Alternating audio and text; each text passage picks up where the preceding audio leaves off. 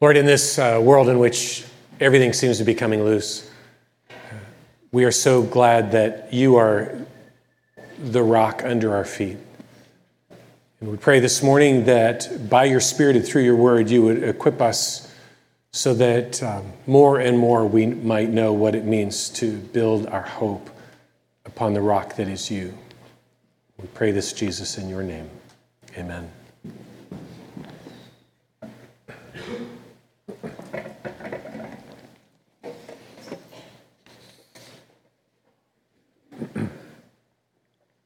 The singer and songwriter Bob Dylan once said, In a real sense, the only thing that truly unites us is suffering, and suffering alone. We all know loss. Which of us has a heart that hasn't been crushed and broken by the weight of the world in some way? A song by Carolyn Arends captures a similar idea in a profound way. She writes, Everyone sits by their own pool of tears.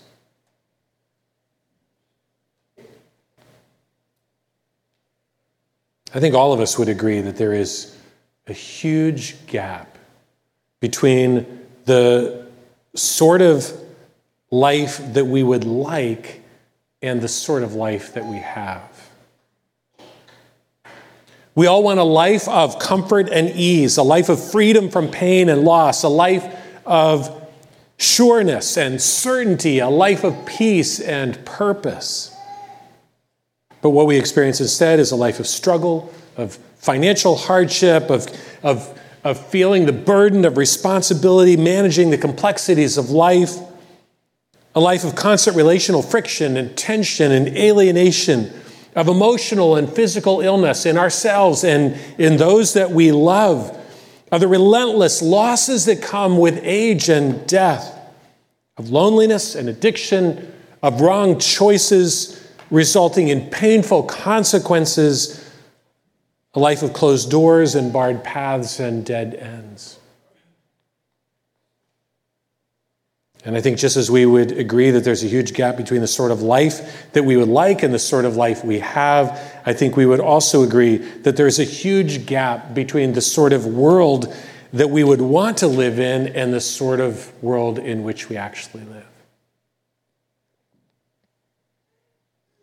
We want a world in which peace and unity prevail, a world free of injustice, but ours is a world of wars and rumors of wars of corruption and abuse of power and unjust systems, a world of natural disasters, of floods and earthquakes and fires, a world of short sighted use of natural resources and uneven distribution of financial resources, a world of prejudice and discrimination, a world of illness and death.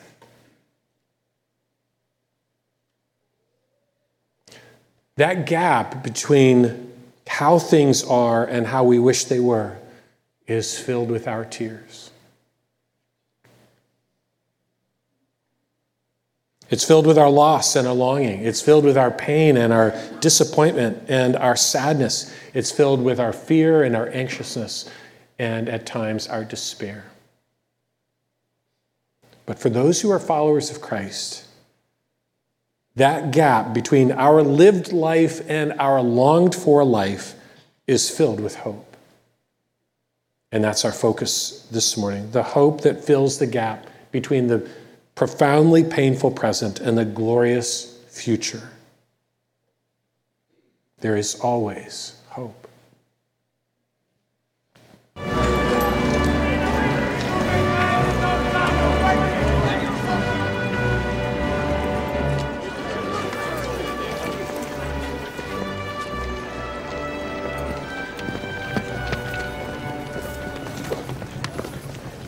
Give me your sword.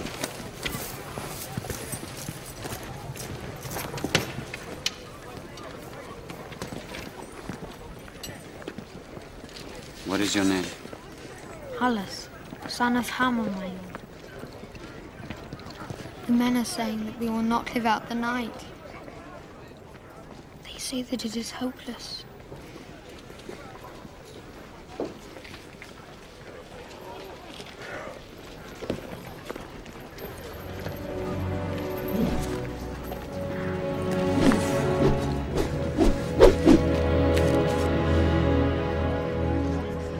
This is a good sword.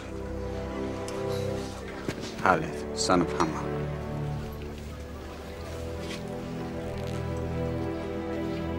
There is always hope.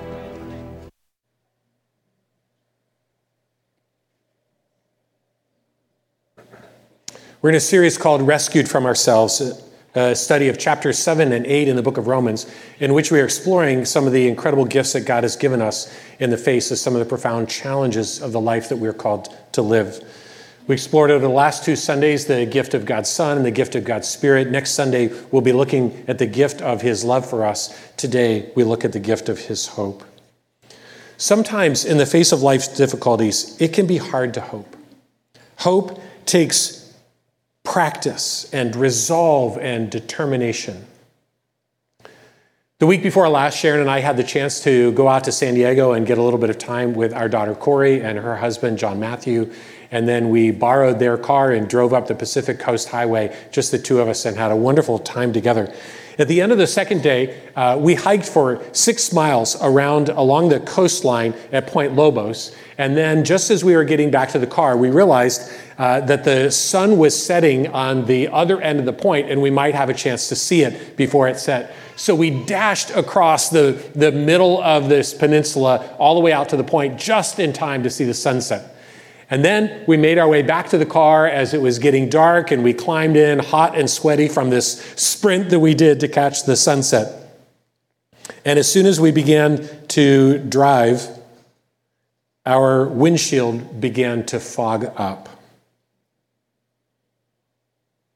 So we turned the vent to defog and turned up the fan. Nothing happened. We cracked the windows. That did nothing. We ran the windshield wipers. Nothing. We wiped off the inside of the windshield. It immediately fogged up again as we're now driving in the dark on winding roads on a mountain pass. Only slowly did the dash begin to clear, and then, just as we started making some progress, the dash fan began to act up. It started making this loud, and I mean loud, hammering noise. It sounded about like this.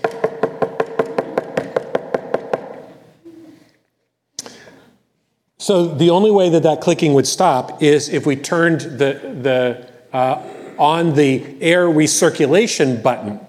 And then that clacking of the fan would stop, but the button wouldn't stay down. So we had to, I had to hold it down as I was driving in order to keep the clacking from happening. And then I started getting creative. I used the end of my sunglasses case. I used the bottom of a water bottle. Then I used my finger again, getting more and more tired. And finally, I just started for 45 minutes until the windshield finally got clear enough. I began to alternate between these two annoying extremes. First, holding the button down, then flipping the, the vents back to bi-level and, and dealing with the ruckus of the fan, and then back again. Eventually, the windshield cleared enough for us to be able to stop these shenanigans. And I was able to drive the rest of the way, finally focusing on what was on the other side of the windshield instead of focusing on what was on the windshield. And the next day I went to a gas station, I got some windshield cleaner, and I wiped out the inside of the windshield, which finally solved the problem. It is so easy for us to focus on the hard, to focus on the fog of uncertainty that is right in front of us, and to lose sight of the good and the beautiful that is on the other side of the heart. Hope is what keeps the window clear. And learning to keep the window clear is what this passage is all about that we're looking at today. A simple definition of hope, at least in the way that the, the world around us uses the word, is desiring or expecting something to happen in the future. In the face of the huge gap between things as we wish they were and things as they actually are, we face two really significant temptations, I think, when it comes to our desires and our expectations for the future. Our first temptation goes like this I have given my life to Christ. He assures me that He desires my best. Well, I know what is best for me, and I desire I expect my life here on this earth to go the way that I want it to. So I ask, in other words, I demand or I insist that God change my circumstances now in this life in order to meet my expectations and my desires. That version of hope, of expecting happiness on my terms now, is a hope that is bound to crush us and disappoint us.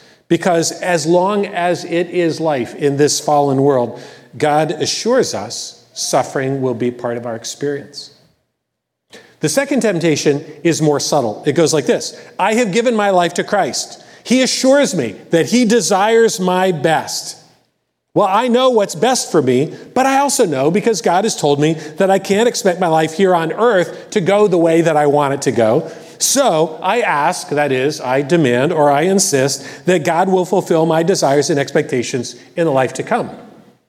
Happiness on my terms in the life to come is this second version of hope. Paradise, a life of joyful bliss just around the corner. All of my postponed desires from this life satisfied in the life to come. I'll live in the mountains or by the ocean or wherever I love to be here, and I'll go flying every day, or fishing, or bowling, or shopping, or whatever it is that I love to do. And I'll be reunited with all of my loved ones again, and I'll be rid of all of my enemies once and for all, and so on. Pick your favorite version of the life you've always wanted on this earth, and just uh, send it out ahead of you. Happiness on my terms in the life to come a hope that is likewise bound to disappoint us, both because it fails to take into account what God's ultimate redemptive purposes are, as we'll explore, and also because it makes no sense of the suffering that we experience in this life as we wait for that life to come. Ultimately, the flaw in both of these false versions of hope is that they center on us not on God. God doesn't really figure in either of those versions. My hope is the future on my terms. So, what this passage calls us to is another understanding of our hope altogether. And it goes like this I have given my life to Christ, and it is for God to determine what is best for me. He created me, He redeemed me, He truly knows best. So, I invite God to fulfill His desires and His expectations for my life both in this life and in the life to come.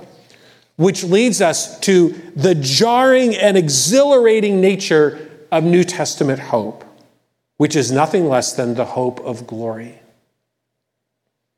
Which brings us to the start of this passage. Open, if you would, to Romans chapter 8. We'll start by looking at verse 17, which is the last passage, the last verse in the previous section. And that passage ends on this hopeful but uncomfortable note.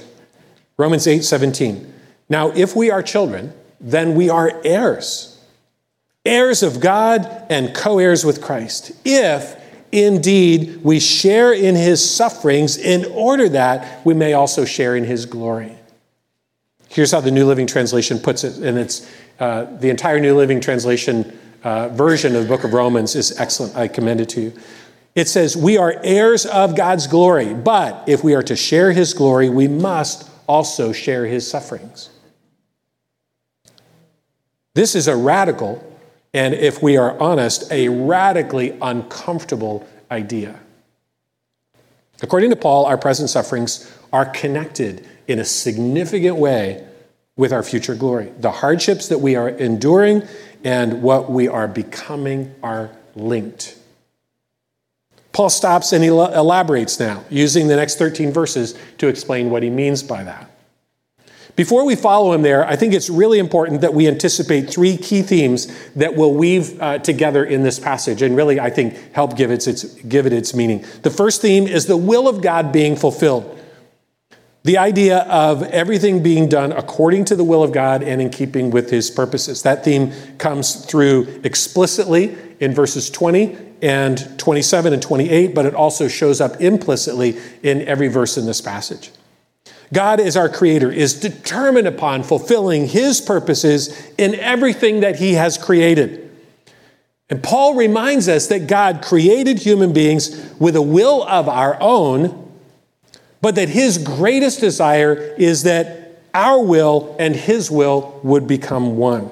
Not by us insisting that God would do our will, but by our relinquishing our lives to God and saying, Your will be done. The second theme that runs through this is the idea of the children of God being revealed. That theme is found here in verse 17, also in 19, 21, 22, 23, and 29. Obviously, a key theme. Whenever Paul speaks about God's children in this passage, he also speaks of them being revealed, of their kind of coming into the light.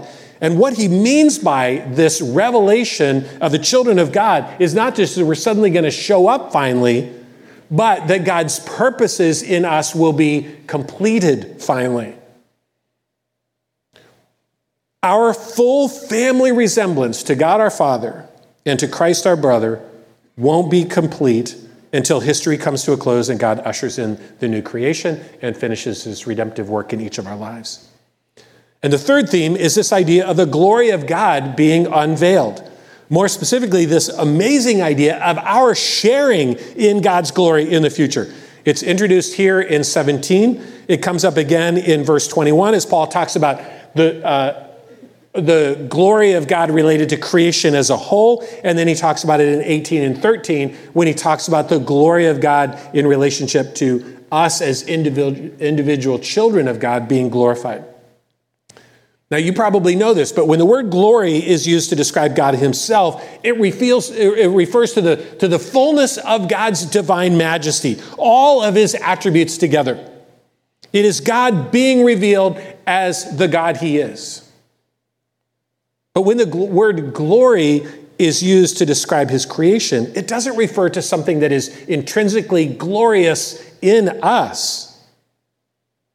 It, is, it refers instead to the way that God's divine glory, his majesty, is put on display in and through the creation when his creation perfectly fulfills its God given purposes. When everything in this world and everything in our lives reflects God's design and His intentions, that will bring glory to Him. That's what it means for us to be glorified.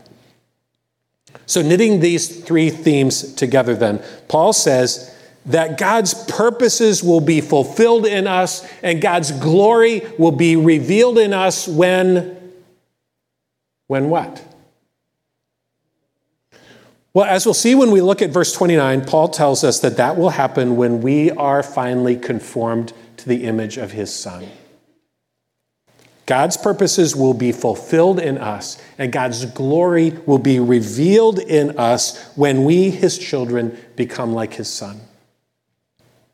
And that's the work that God is doing in us now through our suffering, chiseling us and sculpting us into the likeness of Jesus. And that's the work that Jesus will carry through to completion in the future when Jesus comes at the close of his age and he finishes his redemptive work. Becoming like Jesus. That is the heart and substance of Christian hope. How closely does that line up with the substance of your hope? So let's listen now to this passage and hear how these themes all come together. I'll just walk through it quickly. Verse 18 I consider that our present sufferings are not worth comparing with the glory that will be revealed in us. Yes, Paul says, this life is painful, extraordinarily so, but the benefit far exceeds whatever cost we may endure. You can't even begin to compare the sufferings that we are experiencing in the present with the glory that will be revealed in us in the future. Now, Paul pauses as he thinks about where he's going next. Let me show you, he says, how what God is doing in each of you individually, bringing your life into line with his will, is like what God is doing in creation as a whole. So, in the next four verses, Paul describes how creation as a whole is groaning to be restored to God's original design for it. Verse 19 For the creation waits in eager expectation for the children of God to be revealed. Many of you know, you know that our daughter Molly and her husband Dylan are expecting their first child, a son, within the next two weeks. And our son Brandon and his wife Christy are not far behind, expecting the birth of their third child a girl in March. So, what does it mean for those four that they are expecting? What it means is there is not any other reality in their lives but that coming birth. D Day, due day, is the only date on their calendar. There's only one thought in their minds that coming child. And everything else is seen with reference to that child who is about to be revealed. Paul says creation is expecting. There is a day coming when the children of God will make their glorious appearance. When Jesus returns and draws human history to a close, he will usher in the new heaven and the new earth, and he will complete his work of, redemption in creation. Verse 20 For the creation was subjected to frustration, not by its own choice, but by the will of the one who subjected it in hope that the creation itself will be liberated from its bondage to decay and brought into the freedom and glory of the children of God. In these verses, Paul points back to an event that happened in the dawn of creation. Genesis chapter 2 describes the paradise that God created for humanity in which he himself was present and near, enjoying relationship with the man and the woman that he created. But then in chapter 3, we learn of humanity's mutiny. It's rising up against God and the consequences that touch every corner of the globe. Adam and Eve were ushered out of paradise and out of God's presence, and ever since then, creation has been at odds with God's original design, with thorns and thistles growing where once there was a lush garden. Peter Kreeft says, What happened in Eden may be hard to understand, but it makes everything else understandable. Verse 22, we know that the whole creation has been groaning as in the pains of childbirth right up to the present time. How is it groaning? The headlines give us a tally every day of this earth's groans. Yes, we can still see the, the hand of God in the beauty of creation. But the world is crying out to be put right. And once again, to reflect in its every dimension the glory of its creator. It waits eagerly, longingly for that coming day. Now, Paul shifts his focus to individual followers, which is really his main point in this passage, to show us how we too groan in longing for God to see that the entirety of our lives will reflect His presence and purposes. Verse 23 Not only so, but we ourselves, who have the first fruits of the Spirit, groan inwardly as we wait eagerly for our adoption to sonship, the redemption of our bodies. We too are groaning, eagerly awaiting that day when Jesus will finish in us what he began in us, and every part of our lives will reflect his transforming touch. Verse 24 For in this hope we are saved. But hope that is seen is no hope at all. Who hopes for what they already have? But if we hope for what we do, we do not yet have, we wait for it patiently. And now we come to the Christian definition of hope. As opposed to merely desiring or expecting something to happen in the future, such as Purdue becoming number one in the Big Ten Christian hope is knowing that something will happen in the future. Hope is the patient confidence that God's loving purposes will prevail in the end. Let me say that again. Hope is the patient confidence that God's loving purposes will prevail in the end. I love Julian of Norwich's spiritual classic, Revelations of Divine Love in which she captures this posture of New Testament hope perfectly when she writes, All shall be well, and all shall be well, and all manner of things shall be well. Verse 26 In the same way, the Spirit helps us in our weaknesses. We don't know what we ought to pray for, but the Spirit Himself intercedes for us through wordless groans. And he who searches our hearts knows the mind of the Spirit because the Spirit intercedes for God's people in accordance with the will of God. As we groan under the weight of a broken world, longing to become the men and women that He created us to be, the Spirit of God groans on our behalf. That is, He intercedes in accordance with God's will, praying that God would use our present circumstances in a way that fulfills His future purposes for us, and that is forming Jesus in us. It is in that way, toward that end, that God will work good in all things, in the difficult and painful things, as well as in the joyful and easy things, to form Jesus in us. The very familiar verse 28. And we know that in all things God works for the good of those who love him, who have been called according to his purpose. Now, we tend to hear three parts of this verse and miss the fourth critical part. God works for good, in all things for those who love him and are called, but we overlook often this last phrase, according to his purposes, which describes the manner in which he is working good. It is crucial that we understand what this promise means for God to work for our good in all things, because if we don't rightly understand it, it's a false and empty promise. God promises to work good in all things according to his purposes, not according to our preferences, not according to the way that we would like to see things go, but according to what fulfills his purposes.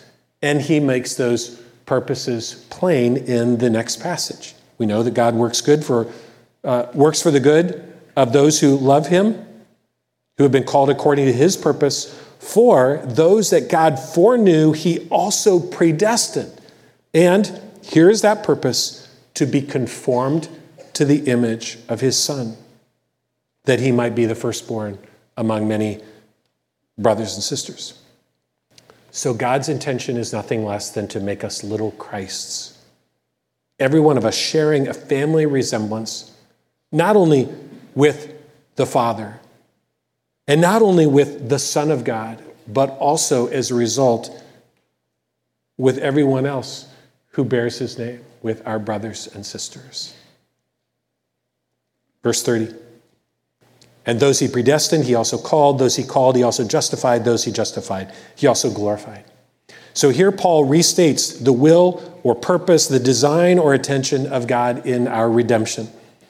From where we sit in the present, only three of these are finished realities. The fourth one still awaits its fulfillment. But from the perspective of God's eternal present, these things are so sure that they are seen as completed realities. He predestined us, choosing us to be his children.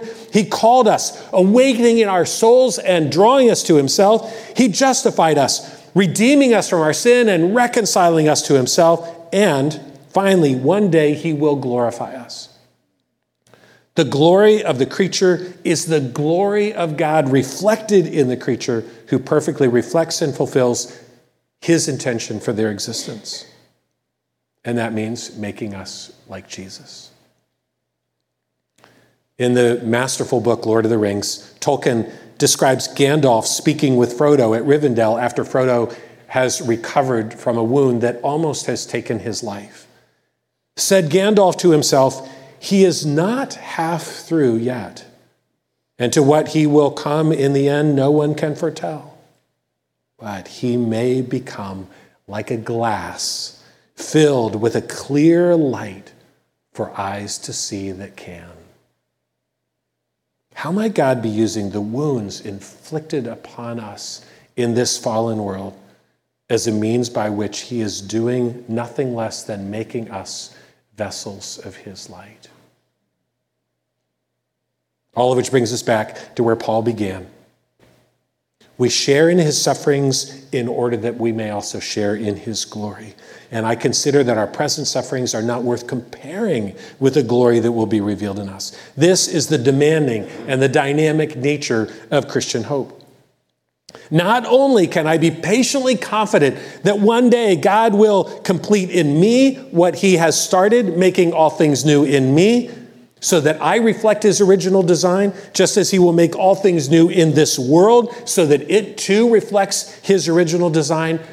But I can also be patiently confident that God is using all of the all that is painful and costly now toward that end transforming me, transforming us more and more into the likeness of his son. As Paul promises in 2 Corinthians chapter 3 when he writes, "We all beholding the glory of the Lord are being changed into his likeness from one degree of glory to another, for this comes from the Lord who is the Spirit." Ours is not the small hope that God would change our challenging circumstances, but the grand hope that God would change us through our challenging circumstances into nothing less than the likeness of his son. And that's why James writes this in James chapter 1. Dear brothers and sisters, when troubles of any kind come your way, consider it an opportunity for great joy. Not because there's anything joyful about the circumstances, but because of how God means to use them. For you know, he goes on, that when your faith is tested, your endurance has a chance to grow. So let it grow. For when your endurance is fully developed, you will be perfect and complete, lacking nothing. Let me conclude by reading a remarkable passage from a chapter near the end of C.S. Lewis's book, Mere Christianity, a chapter that's called Counting the Cost, in which he captures in an amazing way the essence of this dimension of the Christian hope. This is what he writes Imagine yourself as a living house. God comes in to rebuild that house. At first, perhaps, you can understand that he, what he is doing. He's, he's getting the drains right and stopping the leaks in the roof and so on. You knew those jobs needed doing, and so you're not surprised. But presently, he starts knocking the house about in a way that hurts abominably. It does not seem to make sense. What on earth is he up to? The explanation is that he is building quite a different house from the one that you thought of. Throwing out a new wing here, putting on an extra floor there, running up towers, making courtyards, and you thought you were going to be made into a decent little cottage. But he is building a palace, and he intends to come and live in it himself. If we let him, he will make the feeblest and filthiest of us into a dazzling, radiant, immortal creature, pulsating all through with such energy and joy and wisdom and love as we cannot now imagine. A bright, stainless mirror which reflects back to God perfectly his own boundless power and delight and goodness. The process will be long and in parts very painful, but that is what we are in for, nothing less. And that is the basis of our hope.